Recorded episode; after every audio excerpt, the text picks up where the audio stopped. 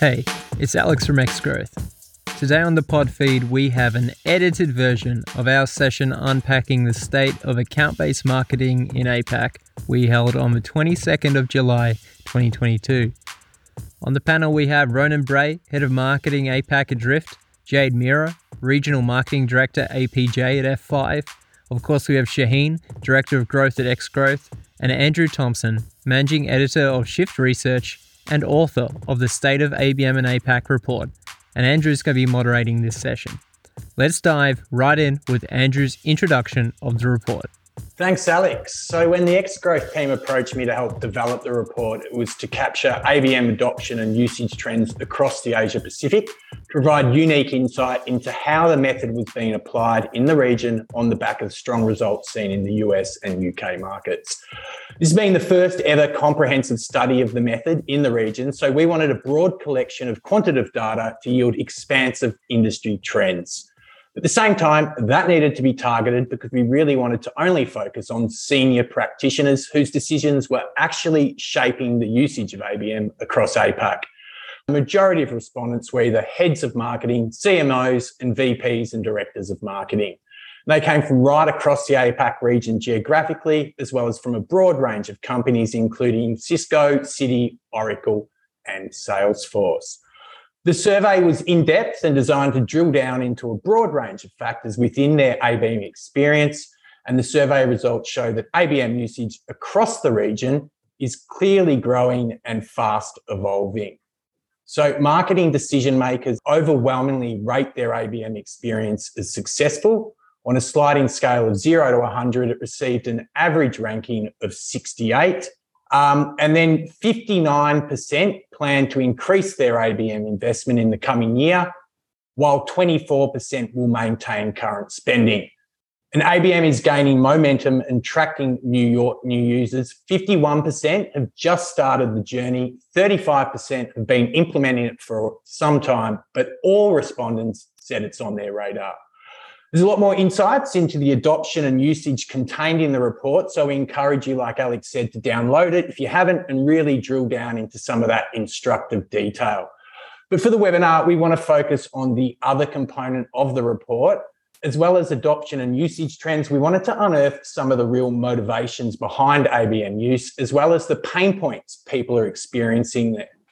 So from there, we wanted to offer some insights and advice on these findings based on qualitative interviews with a panel of ABM experts we compiled for the report to find optimization techniques for the motivations and solutions to the pain points. So today for the webinar, we have Ronan here from Drift, and he was part of the study, Jade Mira from F5, and of course, Shaheen. So we're going to delve into a few of the major motivations identified in the survey with the panel and then move to solving some of those pain points that were identified. So, firstly, to Ronan, who's going to be talking about bringing sales and marketing into alignment, which was identified as the biggest motivator behind ABM use in the survey. Thanks, Ronan. Thanks for joining us. Thanks, and thanks for taking the report. Some great insights that Ronan delivered in the report. Um, and we're going to expand on them a bit further today. But tell us about your role, firstly, at Drift and how you use ABM? Yeah, sure. So I'm the head of marketing for APAC um, at Drift. I've been here for around eight months. Um, and in my role, it's about setting up the sort of foundational pieces of marketing um, and really being that conduit between the marketing team out of North America and the team there uh, with the sales team that we have already set up here. In terms of how we're using ABM, um, I think we have quite an extensive sort of rollout of that in North America, but there was less so in APAC. So it was about setting that up as well from the start. We take a very uh, data and digital driven approach, um, being like utilizing our own Drift platform as well as part of that ABM play. Uh, but we have a number of sort of tools that we use throughout that process from formulating that list of who are suitable target accounts, uh, which is done in collaboration with the sales and marketing team, and then rolling that out from a, a digital perspective as well. Um, obviously, with COVID impacting physical events, uh, we had to really push focus more onto that digital uh, sort of form. Um, and yeah, through a number of sort of tools that we have set up there, that's how we approach ABM. Great. And obviously, you've identified bringing sales and marketing into alignment is a really sort of key motivator for your use. And it was also the biggest motivator identified in the survey. How important has that been to your success? Yeah, I think it's absolutely critical. Um, I've had past experiences where marketing and sales are sort of operating against different goals um, and operating in a different sort of format as well. Um, and it just becomes a, an issue of wasted spend for marketing and then mar- uh, sales as well, not getting that sort of uh, lead quality through or that alignment with where their actual focus is on those target accounts.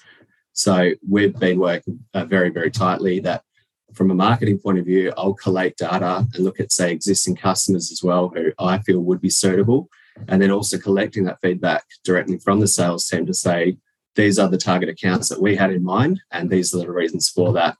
And then really coming together to agree on here's our sort of top set of target accounts, and here's our sort of tier, tier two set that we can look to roll that out afterwards. Yeah, and, and what sort of key benefits and outcomes has that yielded sort of further down the track? I think first off, it's about the actual results that you get. Um, I think there's no point having marketing going off and saying, you know, we reached all these accounts if those aren't the accounts that sales want to be talking to anyway. Um, and then uh, I think it really develops a sense of trust between the teams that uh, marketing's bringing something to the table, sales bringing something to the table, and then together you're achieving those sort of results. Um, so yeah, I'd say that's been the biggest benefit, let alone having that uh, direct result uh, in terms of we set out to target these. They're actually coming through to the site. They're engaging with us. The sales team are able to get in front of them a lot quicker, um, and that's very clear for everyone to see that all these efforts are paying off. Mm.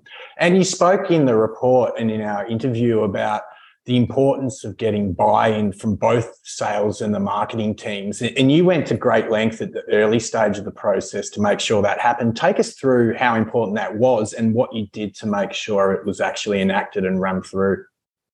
Yeah, I think first off, it was about giving visibility to the sales team of, of the marketing data that we have available to us. Um, I, I, think that was a bit of a gap uh, when I came into the team. Um, so presenting that that data from there, and then working with the sales team to understand what is the perfect sort of account fit for us. Um, and at Drift, that's largely a technographic based fit that Drift integrates with a number of existing platforms. Um, so from that, uh, also looking at a number of other things, say like the employee size or what's the size of the sales and marketing team at these companies that would be suitable as Drift customers. Um, and then I went off and uh, there's a tool I use called Apollo that you can apply a number of these sort of filters to say they're using Salesforce, they're using Marketo, Pardot, whatever that technographic fit needs to be. Um, and then I'll come back to them and present here's that full sort of list. And then based off that, here's who I'd be suggesting. But then it's about then uh, presenting that to the sales team and having them give their feedback to say, like, that would be suitable, this wouldn't, or I just helped implement this at this customer, which is similar to that. So on the back of that, this is what I'd say. And it's about agreeing on that set of, of targets. Um, but in doing that, you've collected the, the marketing input and the sales input to drive together. Yeah, fantastic. And was there any teething problems you ran into along the way in terms of bringing those two teams together? And, and sort of how did you overcome them? Um, I actually felt it was pretty seamless. Okay. Um, our, our, VP of APAC um, I think he's very good at that, uh, having that appreciation of that alignment um, and that we have clarity on that sort of end goal. Um, and I think as well, it's important from a marketing point of view that your focus just isn't on top of funnel, like generating, say, leads or website visits. It's about has that actually translated into something that is meaningful for the sales team. Um, and I think key to that as well was that setting up the reporting side of that first, um, as well as the goals that we had to ensure that at any point anyone could jump in and say how are we tracking against that. Fantastic. And for someone who's earlier on in the journey what would your key advice takeaway advice be for someone who's wanting to make sure they enhance the alignment between sales and marketing within their abm program? So takeaway snapshot. Yeah i think for us again taking a very data and digital approach it was around mapping out that sort of tech stack that we already had set up or available to us and where the gaps were within there um, I think there's so many awesome tools out there um, or, or, ways that you can go about your ABM, but obviously doing them all is going to be a very expensive and um, extensive process as well. Um, so seeing what you already have and how that's currently working into play, and then having the sales team and understanding their process as well. Like if this target account does inquire through our site or have a conversation with us through our site, what what happens from that point? What are you going to do as that target account manager? Um, and just having that sort of clarity and that accountability there as well. Um, yes, I'd say taking that holistic view of mapping it all out and having everyone see like that, having that visibility on this is the process that we're following and having that buy-in as well, that it's not just marketing saying you guys need to do this and sales and similarly sales saying the same, um, that everyone's just on the same page. Fantastic, Ronan. All right, now let's jump to Shaheen, who's going to drill down into tying marketing efforts to revenue. That was another major motivation behind ABM adoption identified in the report. How exactly does ABM best work to tie marketing to revenue, Shaheen? Cool. All right. So revenue and ABM. First of all, what I what I definitely want to say is if anyone has any questions, feel free to kind of jump in in the middle as well. I think it's it's best to keep this interactive and um and and have everyone included.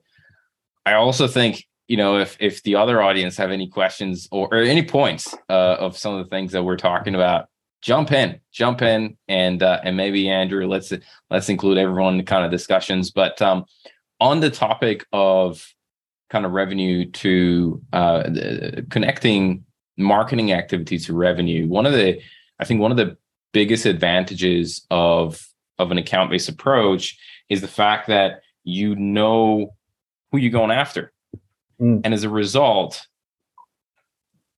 you kind of get rid of to some degree what happens in the middle where you identify an account and then it turns into revenue.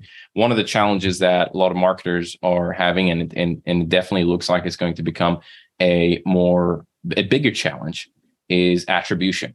And attribution is a, was a big thing five years ago to 10 to five years some somewhere around that five years ago, and it, it's becoming more challenging to to know what is happening with the uh, with the, the right people and right accounts that you're going after, because the visibility is, is going down. You don't have visibility on who's listening to your podcast. You don't have visibility on what's happening on social. You don't have visibility on many different levels of of uh, of interaction that you actually are receiving from your from your ideal customer profiles, and we pre- previously were optimizing for that. And that system is starting to fail and starting to fall apart.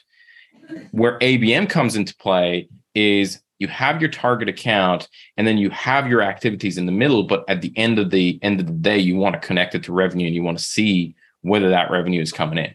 Now obviously you're going to have some short term medium term and long term kpis that you're going to look at but ultimately that's one of the one of the, it's it's th- that mentality where you have the accounts and you're looking at what is happening with those accounts that kind of connects marketing activities to revenue to pipeline to tangible results for for the business. I think that's the uh, that's the biggest advantage of looking at abm and i know to some degree i'm still simplifying on, on a few fronts but but in a nutshell that's the that's the easiest way to look at how abm connects revenue uh, marketing activities to revenue. Mm. And obviously, you see a lot of companies do it well, and some companies maybe who need improvement. What are some of the key facets of really nailing it? That that sort of things you need to get in place before you enact and move forward with the strategy.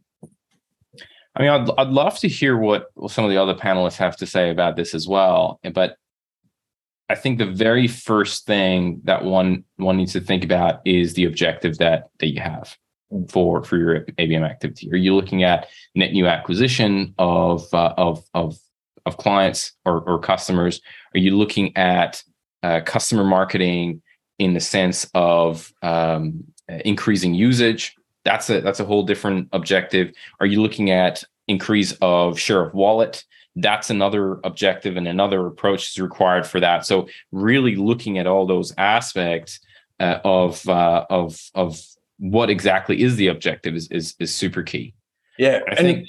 Yeah, yeah. I was just going to say, no. Ronan and Jade, feel free to jump in if you've got sort of any additions to that. It's obviously a major part of ABM, and oh, I suppose you guys have obviously come up against it and really seen things that do and don't work. Yeah, I suppose what I'd like to add to that is um, ABM is is really you know a strategic imperative, and it's about aligning to what um, your customer strategic imperatives are. And I think we can get a bit myopic as marketers and just focus on the output of revenue, but um, there's also the element of we're here to solve customers' problems. So um, when we start an ABM pilot, we actually go in and look very deeply at what the what our customers key mission is, what their goals are, what their strategic imperatives are. Like a lot of companies are going on a large digital transformation journey. That's true, but you know some have other concerns in terms of um, you know cost reduction or increasing their footprint or becoming you know a, a more ethical business or um, a more inclusive business. So sort of understanding all of those different ambitions and and mapping back to that with the solutions that that your company can offer so yeah, again i think i think it's um in terms of success it's it's also making sure at the end of the day revenue is is obvious but are you actually succeeding in helping solve the customer's main problems and helping them achieve their mission in the market because you can only succeed together, right? So, yeah, that's a very high level sort of elevator view, um, bird's eye view, but that's probably how most good one to one ABM strategy should start is aligning. And I'll open this up to the panel. What are some of the some of the common pitfalls that you see adopted that just obviously don't work and you obviously want to advise people against. Ronan, have you sort of come up against some things, maybe not within yourself, but you've seen from afar? Yeah, I think having uh, the right sort of foundations in place first, that your so your website, like for us, where uh, we have a, a, digital solution, like a platform uh, that we're targeting primarily sales and marketing professionals. Um, so obviously, if they came onto the website and that was looking poor or it was broken or something, that's going to impact that experience from that that first uh, touch point. So your foundational pieces that I look at is like the website that you've got, your CRM, your marketing automation, um, and your conversational platform. Uh, sounds like a plug for Drift, but I came from a company that we're implementing Drift at because I believed in it so much before uh, making the move. But yeah, looking at each of those sort of touch points and that experience that uh, the the ad resonates with them. They come onto the website and that copy resonates with them. That conversational piece to actually engage, and as Jade says, asking those sort of questions to make sure you're actually satisfying what their sort of challenges are and understanding those as well, rather than just to sell into that. That if that converts at that point, making that flow through to your your CRM, and that you've got marketing automation set up off the back of that because if you're focusing just on that sort of top of funnel of let's get them to our website and you spend all your money doing that, but the experience from that point breaks down, it's just a completely wasted effort.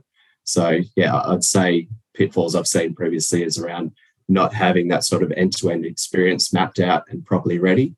And key to that as well is the reporting um, and analytics that you have set up to make sure that you're monitoring that on a daily sort of basis and optimizing off the back of those results. Okay, fantastic. We've got a question that really aligns to that point here from the audience from Richie. Um, he's asking, what metrics do you use to properly measure and optimize an ABM campaign slash program? I'll open that up to anyone. Um, well, for us, we we load in who those target accounts are when starting out within within Salesforce as our CRM, um, and we use Drift at Drift very extensively as well that mapping those target accounts across there so that when that uh, target account is on the website, that actually notifies our target account owner internally. Um, so that uh, following through to the actual reporting side of that, things I look at, like I have a dashboard set up there to say how many of our target accounts and contacts have visited the website, how many have actually converted or engaged in a conversation, and how many opportunities do we have flying off the back of that, what revenue has come out of that as well. So yeah, there's a few sort of metrics in there around more sort of vanity ones around web web page visits, but it's a lot more meaningful when you can see down to the contact or account level that it's the right sort of account. Uh, conversations or conversions off the back of that, opportunities, uh, pipeline, and then actual closed won revenue. Fantastic. All right, we'll um, jump now to reducing I can, sale. Yeah, go for it, If I can add add yeah. something because I think it, it builds on what Jade was mentioning right. and and and Ronan talked about. Uh, Richie, I think that the most important thing to think about is again going back to what the object, object objectives are, right? Um, I think Ronan example was awesome for thinking about um, net new acquisition. If you're, if right, you're yeah. really looking at acquisition, what are some of the metrics that you're looking at? But if you're looking at account expansion, increasing share of wallet, those numbers would would change you would start looking at hey how many how many contacts did we have how many engagements did we had and then over time because of marketing how did their relationship with those change how many new contacts now we have with the, within that account or that are aware of us what is the if we're measuring nps how, how has the nps of the organization changed in there? And then then looking at some of the uh, pipeline and revenue numbers of, of whether that has changed. On the back of that one of the one of the biggest thing that we see quite a lot when we work with clients is and this is a this is more of a soft thing in in abm but it's about setting expectations with leadership. Because what often happens is an abm initiative is launched and everyone's excited about it. And then three months down the line it's like okay where's the revenue that we were talking about with abm what's what happened with all those dollars that uh, you know we were excited about? And I think it's very important of breaking down how you are measuring the success of the campaign through short-term, medium-term, and long-term KPIs so that the leadership knows if you're going after NAB as an account, you're not going to see revenue in three months' time, six months' time, probably not even in nine months' time. And it's very important to kind of set those expectations that we are not, these are some of the metrics that we're measuring in the first three months. These are some of the met- uh, uh, KPIs that we have in the first 12 months. And it's, and, and, and again, building on top of that, because very often what happens is, is leadership kind of comes back and they're like, what happens to, to, to pipeline? Why is the sales not closing? Yeah, I'd like to add to that, Shaheen. I think um, it's very, very important to get that association onset. And we we mainly for our benchmarks, yes, we we measure pipeline and um, net new contacts, but we also mostly focus on engagements. Um, and it, it, also sort of lends itself back into we're leaning more into a you know the sense of community in marketing and um, and you know and, and, that sort of organic growth and i really believe that engagement is a good measure of you know if people are spending time getting to know your brand, spending time on your website, understanding your solutions, that leads to pipeline. Um, to, to, neglect the engagement data and to not pay respect to it and see it as growth is, is sort of a bit of a miss. Um, so we we very intently track engagement data and, and then really align with sales and sort of see how we're increasing engagements into different buying centers, increasing engagements with new personas, and um, and obviously adding net new contacts to the database. So that's that's critical. I think, as I said before, easy to get myopic about pipeline, but not understanding the stages that lead to that. And it is a long game. It's you know I often look at an ABM you know, one to one ABM commitment is a three year minimum commitment. It's not a six month commitment. And going back on what could be the biggest mistake you make with ABM, it is doing a couple of activities and calling them ABM. It's not, um, it's, it's a longer term motion and uh, it's not an isolated uh, sort of effort. So again, that all ties back into you know playing the long game looking at all these different kind of metrics and not getting myopic about you know revenue and pipeline that just leads on to another good question, Jade. Like amid the increased economic uncertainty, I suppose budgets have to be even more justified, and, that sort of uh, resource allocation has to really be targeted and directed, and maybe one to one, you know, might not always be the most uh, best use of uh, those resources across all accounts. Take us through how you sort of decide and sort of allocate that resource and spend. Yeah, so probably a bit of background to frame um, the way we approach ABM is probably to give a background on F5. So F5 is a 25 year old company. We're a technology company, and uh, we started in sort of those um, frenetic days of the dot com boom, and uh, when the internet traffic was burgeoning, and uh, we um, we sort of created a gold class solution in load balancing, which is you know managing all your network traffic. And today we're still you know the gold class standard for, for that um, that solution but you know over 25 years you know tech companies have to evolve so we've um, done a natural pivot into into cybersecurity and becoming a leader in the cybersecurity space. So obviously, you know, starting with the network, the heart of the business, and then expanding out to protecting that and protecting applications is now what we do. Um, but in order to expand into, you know, to being a cybersecurity player and and um, an application and, and looking and talking to different parts of the application teams, we've had to expand who we talk to in the organization. So ABM for us is a critical tool in, in order to grow and sort of grow our reach and then start conversation in different buying centers in the organization. So, you know, being a very successful company with an enviable list of Fortune 500 companies in our books, that doesn't guarantee that you know the security team is going to speak to us. Or um, now that in 2019 we purchased Nginx, which is um, one of the world's uh, is basically a lightweight uh, load balancer and reverse proxy. So it powers most of the world's websites. It's a developer tool. Um, does that mean that we get guaranteed entry to talking to the development team? So ABM for us is a really useful tool in our toolkit to increasing relevance to our customers, opening up conversations with different buying centers that we historically couldn't have. Um, and really, I think the best thing is, is scaling our sales force. Um, you know, sales sales forces are strained everywhere and they're expected to have deeper and more meaningful conversations and help businesses transform um, when you're talking you know talking one rep covering a number of accounts yeah.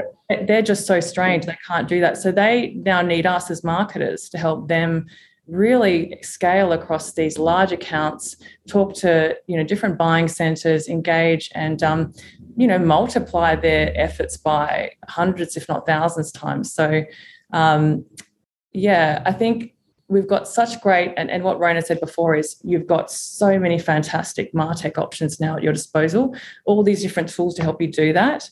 And and and um, and we can really sort of help become be a superpower for the sales team in helping them multiply their reach yeah and, and part of reducing the sales cycle um, you know, that's also been another major motivator identified in the survey.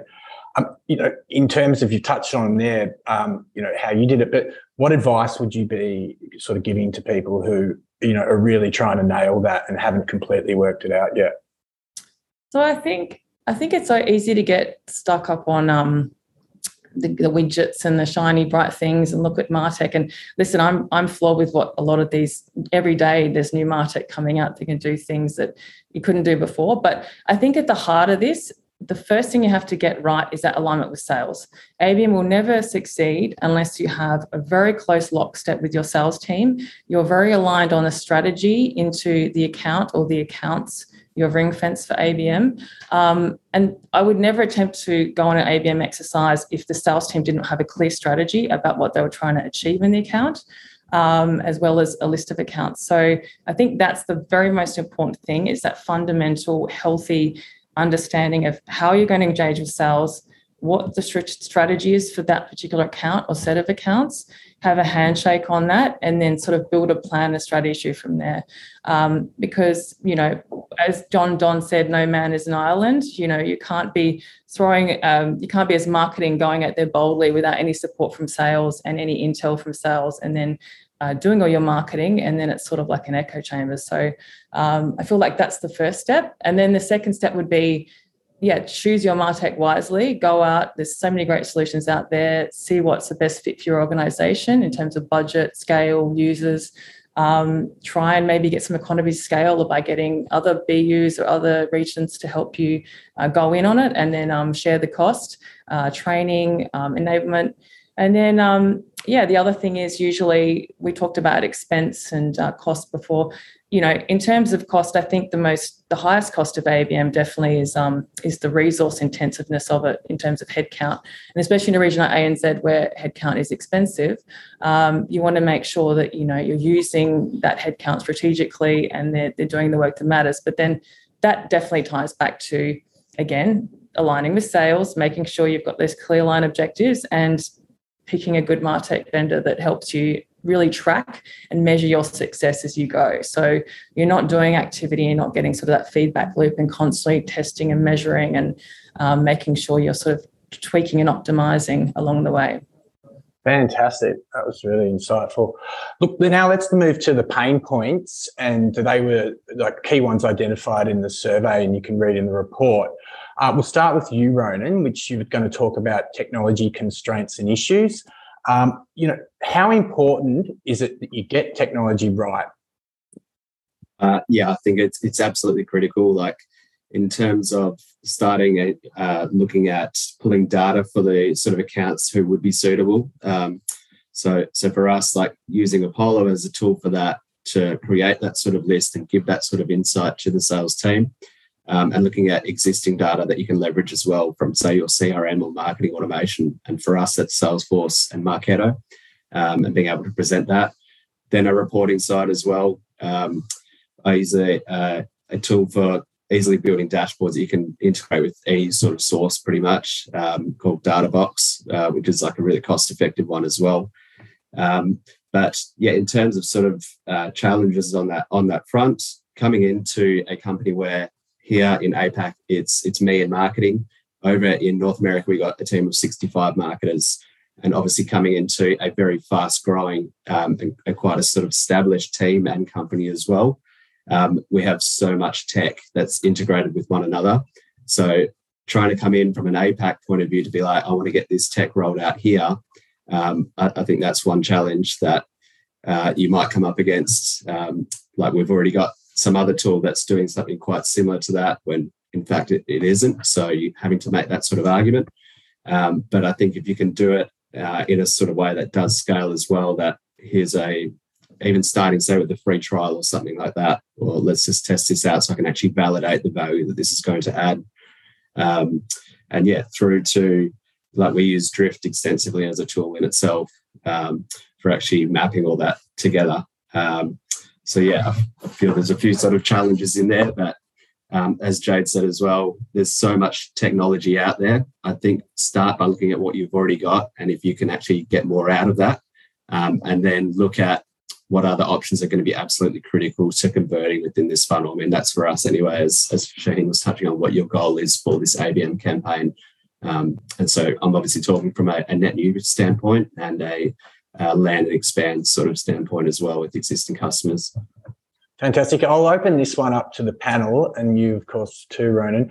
Uh, this came through in the report through a couple of expert uh, contributors, and that was that it was really important that strategy guides technology and technology doesn't guide or dictate the strategy. Can you speak further to this, Ronan or uh, Shaheen or Jade? Who, who, who do you who do you want to go first? Oh, whoever wants to jump in. Whoever's uh, yeah most. Jade, you, you want to take in. this?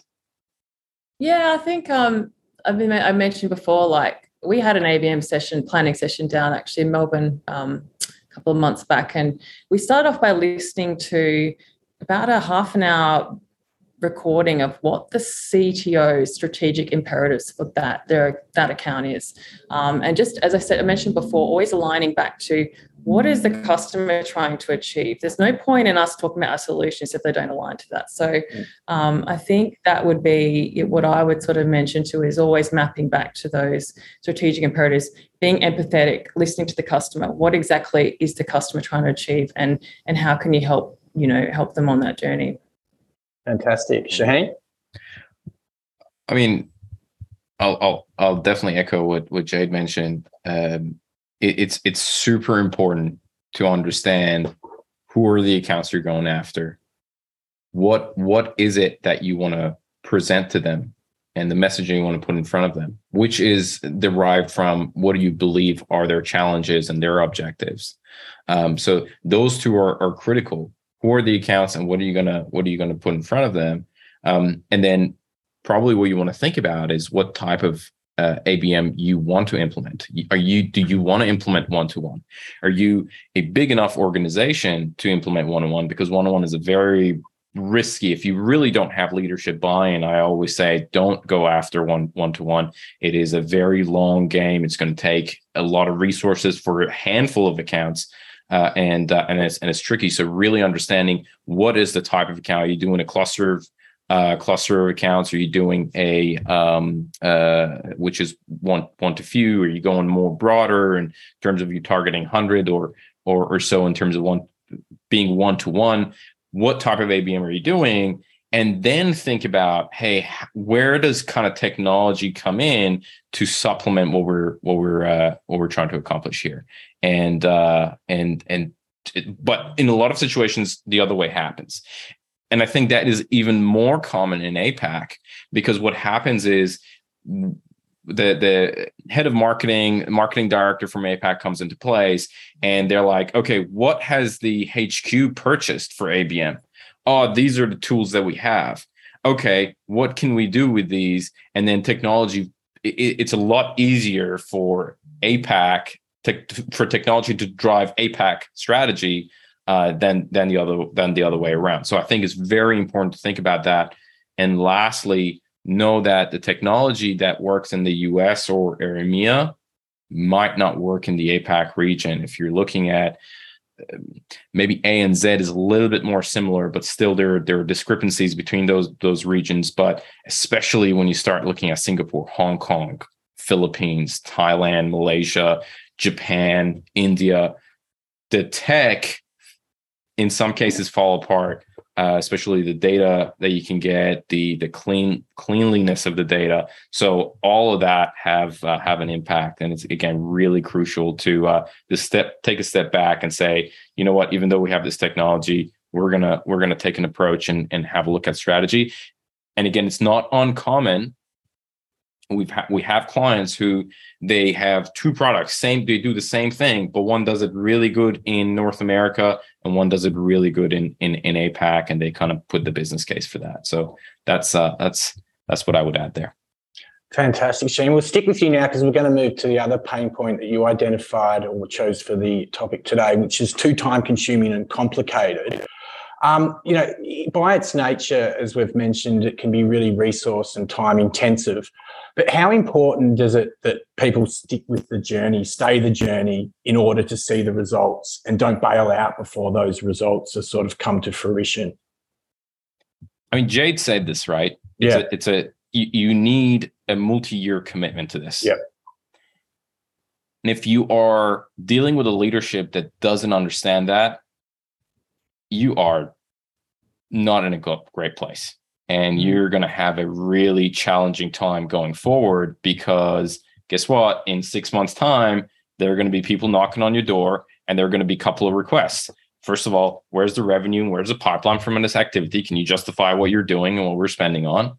And the other thing is let's say you've taken you agreed on three one-to-one campaigns uh, three one-to-one accounts and leadership comes in it's like oh can you also add this account? And this is also important. Let's throw this in there as well. Mm. and and maybe can we do a cluster of financial services? And before you know it it completely blows up and uh, you get, you're you're in deeper trouble. So uh, so those are some of the challenges from from resources that happen. And i think the most important thing is to keep it simple and have an understanding. Am i going to be requested to have more accounts in here? Is this going to be something that people are going to come back to me and say, "Hey, we really want we, we want to expand this," and and and be prepared for that. So, how would you be prepared for that? Is instead of going for one-to-one campaigns, if this is a new ABM is a new initiative, look at a cluster because you can have a you know 10 15 20 accounts in a cluster and therefore address a lot more concerns from different people. Also reduce the risk of like something coming out of a, a, few of those accounts. So going not going full on one to one i think is is a great approach because the other challenge that you have if you go full one to one is and if you haven't done it in the past extensively is how far do i go with personalization Mm. And this is a rabbit hole that you keep digging for yourself and it never ends. You're like, okay, I'm gonna I'm gonna personalize for the account. okay, but, but also CIO is important. All right, all right. I'm gonna now also go one layer deeper and I'm gonna personalize for the CIO as well. Okay, how do how deep do I go? Do I personalize also the ads? Do I create a separate report for the CIO? But hold on, there's there's there's two more buying centers. Okay, am I gonna hold create a whole nother personalization thing for them? And that that hole keeps getting deeper and deeper and deeper Um, and taking a step back and again simplifying it and not going too deep is super crucial because you're going to burn you can you can burn a whole year worth of resources for three accounts um, if if you're not careful. So I think that was that would be my advice of keeping it simple and think about you know if if, if from management side there's going to be an increased demand, so therefore have a decent number of accounts that you're targeting so that uh, you you definitely can show some result earlier because it does happen again statistically if you have a larger pool there's going to be some some wins uh, the, the, chances of having some wins is is, is higher in the short term uh, and and go from there Fantastic. It sort of t- dovetails nicely into the next one, which is cost and budget issues with Jade. Um, so once you've sort of implemented and you're up and running, Jade, how important is it that costs and resources are monitored and tweaked in an ongoing basis? That if you do start to see something going awry, that you can address it and sort of move off in a different direction. Yeah, I think it goes back to what Shaheen was saying before as well. Is um kind of don't bite off more than you can chew, and have a very clear you know and and and sometimes you know you may start off with a one to few or one to one and then need to pivot. And that's not necessarily because you've lost hope or the sales team want their revenue straight away. It could be you know something's happened strategically with that account. They could be on a, a, a massive um, cost cutting exercise. There could be a big shift in the market. They could be not aligning with your solution set anymore. So it could be a, a whole a multitude of reasons why you can kind of say, I'm going to divest a, ANZ, bit. ANZ by, by Suncorp. That could be another thing. Exactly. There's a bunch. Um, there's so much M&A going on at the moment. Um, so I really feel like it's it's okay to sort of check check in and i actually recently sort of done this myself and gone let's check in you know are we are we focusing on the right accounts? Let's recalibrate. Are we getting uh, did we hit our milestones here? Um, because i think it is as shaheen mentioned before i would say recommending starting with a, a one to few or one to many approach and then zeroing in a more narrow approach once your budget and time and the, and the results allow versus the other focus which is well the other approach is starting very starting one to one very very micro and then zooming out to a macro. So um, I think in this era of, yes, we're moving into very fiscally prudent landscape, there'll be more pressure on marketing in terms of cost reduction.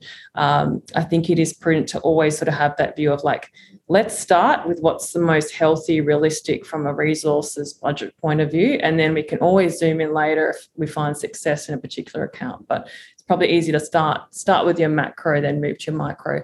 Um, and in terms of cost, as I mentioned before, I think the predominant cost is really, you know, is your headcount, is your resources. So also making sure in terms of the, the, the land of the great resignation, we don't burn folks out because it can be quite you know difficult focusing myopically on one account. And you know there's sometimes these buying centers and personas in organizations they're just super hard to crack and they're super hard to reach. So you want to make sure we have those small wins in the account um, or across a set of accounts so our our team don't get demotivated and be like you know I, i'm not seeing results here i'm not winning. So um, i think that's also really important to keep in mind. So yeah, we are moving into a cautious period. It's probably better to be cautious and, and not try and boil the ocean from the onset. Mm, fantastic. All right, we should start moving to some audience questions. Um, from Monica, we've got one. This Ronan touched on it before um, when we were talking about aligning sales and marketing teams. And it's do you explain what ABM means to your sales team before doing it? And if so, how? We'll start with you, Ronan. Yeah, sure. Um, so I think I'm lucky enough to, to be in a team who's already quite across that. Um, and let alone the amount of information our own drift marketing team put out on account based marketing and what that means. So I haven't had to do it, but of course, uh, in previous organizations, I have. Um, and yeah, coming at it from here's going to be the benefit to you in sales, I think is the most important, and starting with that, and then sort of working your way back to how marketing is going to help support that um, so, what was the second component of that of that question? And sort of uh, what? How do you? What do you say? I suppose basically, like what, what do you tell them? What's the sort of main message to bring them on board? Um, yeah, I think it, it, probably covered that with what I was saying there about yeah. how it's going to actually benefit them. But I think as well, getting them to think about examples of where they might have been exposed to account based marketing without properly thinking about it. Um, like knowing one myself back a few years ago, um, I was reached out to from some team in North America who helped with like marketing automation services. Um, and at the time, our, t- our, team had actually just been reduced on the back of COVID. Um, so we had lost headcount in that area. Um, and so the timing was sort of perfect. And so I wanted to understand like, how did you know I'd be a suitable sort of account for you guys?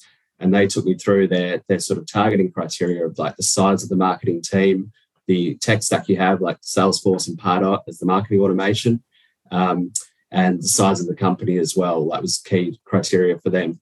And then so um, I went even further to say, like, you show me through that data on your end and how you're actually leveraging that as well? So I think uh, getting them to think about times that they've actually gone ahead and inquired about something or, or purchased something in a B2B environment, they're good ways as well of saying like it clearly works on you. So there's there's ways we can get that working on our target accounts as well. Okay, fantastic. Uh, Shaheen, I'll give this one to you. Um, this is from Rosine Kelly Goldsmith. Um, how, a, how is ABM defined and can be varied between organisations and it's open to interpretation? Um, so basically means different things to different people.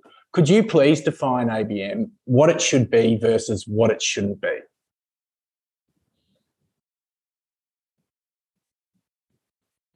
So I think it is absolutely correct that ABM is defined differently for different organizations. So you have traditionally you have the three tiers of ABM: one to one, one to one to few, and one to many. Um,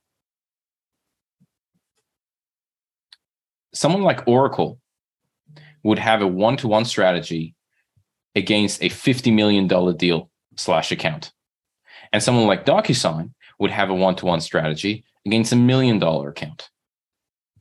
Oracle will probably have fifty five hundred thousand dollar allocated for their deal. DocuSign would never be able to do that. It would never make financial sense for the organization to allocate that. So one to one would be defined differently for how how they do one to one is going to be defined differently for DocuSign versus versus Oracle. And I think that uh, uh that mindset applies across all the different tiers of ABM.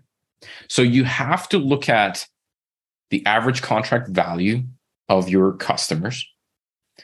How much how much money is there to to play with? You have to look at the complexity of the accounts that you're going after. You you going after the hospitality space, or you going after financial services, or you going after government? Very different plays there. Um, and and and tell you what, uh, you can look at the report and you can see the verticals that are most in demand. Financial services are right at the at the top. Guess what? So and, and what, what does that mean is all the big players, the Googles, the AWSs, the Microsofts are going to be spending a lot of money to grab the attention of, for example, the CIO of ANZ, CommBank, NAB, and Westpac. So you have to really up your game and you need to do a lot more investment in order to be able to crack those accounts. So your your the vertical that you're going after ha- has a has an impact as well in terms of how you define um, uh, ABM. The buying centers within those verticals that you're going after is going to have, have again impact on, on how you define ABM in your organization. There are multiple different factors that you have to take into consideration. And I and I apologize for kind of not directly answering that question. But if anyone comes to you and says, this is a ready-made package for you unless they have done something for a company extremely similar to yours, you cannot define ABM for every single organization the same way. And you have to have that customization because of all these all, all these factors. Fantastic. This is from Sam Voss to everyone. So I'll let whoever wants to jump in first go for it. But have you found a particular way to segment accounts in a one to few strategy that has worked really well?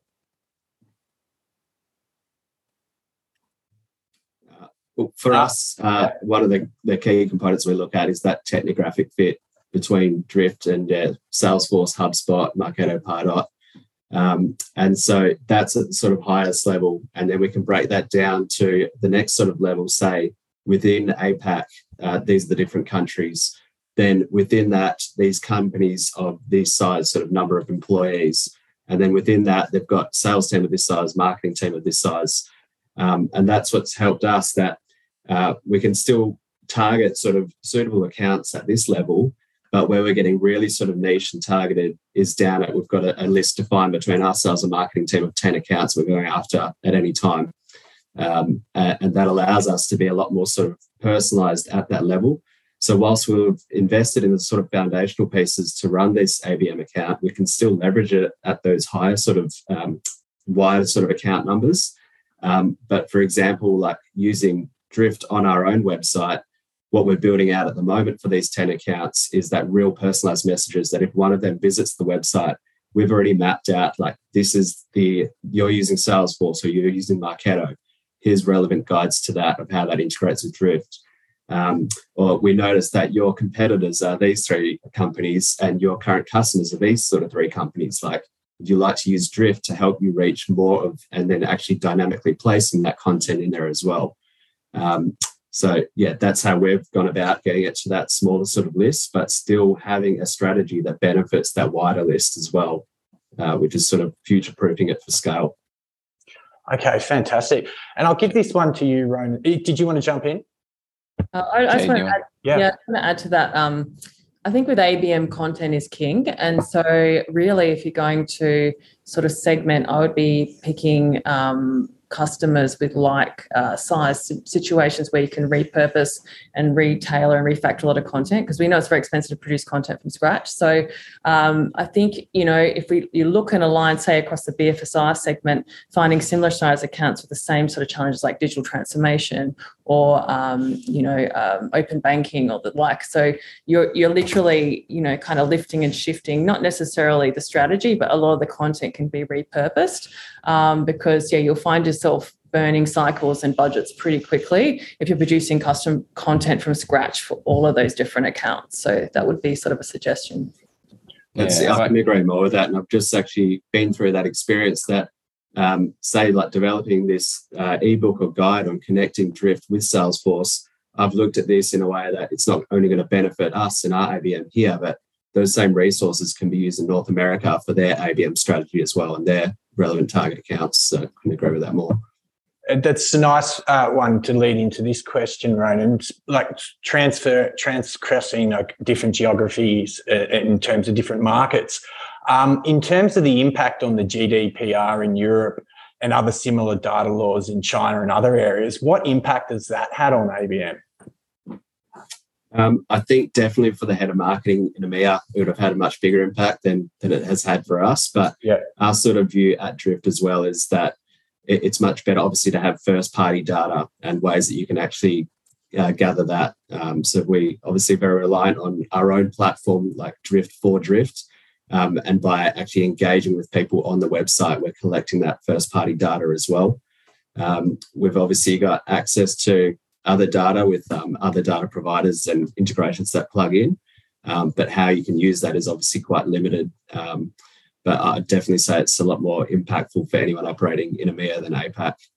And is that something you think people are sort of getting ready to prepare for in this region, though, given that you know it's likely to follow suit in some degree?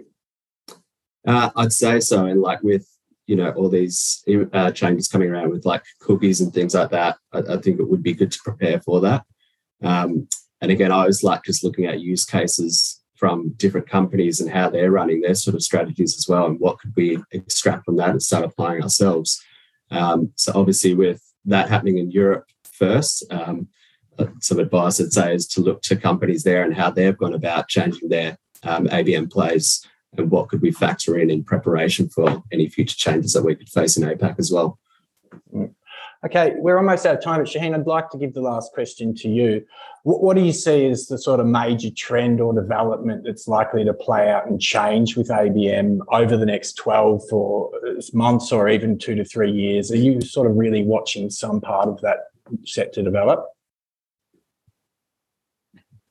Especially for the APAC region, I think what in the next 12 to 24 months, what we're going to see is we're going to see maturity of tech in this space. Um, it's been it is matured in North America. It is going to move as these tech companies look at expanding their their revenue base. What is going to happen is that they're going to expand into this region.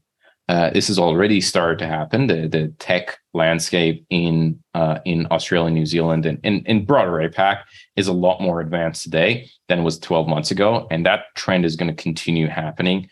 Uh, there is going to be a movement for data uh, and and getting better data, and some people kind of say, "Hey, it's the strategy is what's important. You really don't need that kind of stuff. You can do without it." But when you see what kind of the, the type of data that you can get, for example, in North America, you're like, this is just game changing. If I could have that data here, it's just, it's going to make so many things easier. And we're just not at that stage. I think that is going to, uh, that is going to further uh, develop. There is, um, and, and I think the lastly, is the, the popularity of ABM is, is going to grow. Uh, I, I see that continue happening. Um, there's still a lot of buzz about it, but it's still new, early days. Uh, so uh, I think that is uh, those are probably two things that the last one is a bit generic, but uh, the, the, two things I think going to happen in the next 12 months. Okay, thanks a lot, Shaheen. Thanks a lot for the other panelists, Ronan and Jade, for joining us, and all the audience out there. We hope you got a lot out of it. Don't hesitate to contact us if you've got any other follow up questions. But we've also, just a reminder, got a second coming up, second webinar coming up, and that is on August 11th at 5:30 p.m. Australian Eastern Standard Time.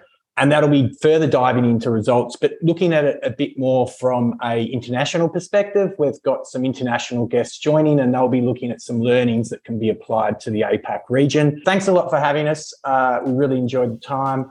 Um, have a great rest of the day, and we hope to see you at the next webinar. Thanks again. Bye. Thanks, everybody. Thanks, guys. Everyone. Don't forget to pick up your copy of the State of Account Based Marketing APAC report at abm.xgrowth.com.au forward slash report. That's abm.xgrowth.com.au forward slash report. Or just hit the link in the podcast description to get your copy. Thanks again for all the support and look forward to you joining us again in the next one.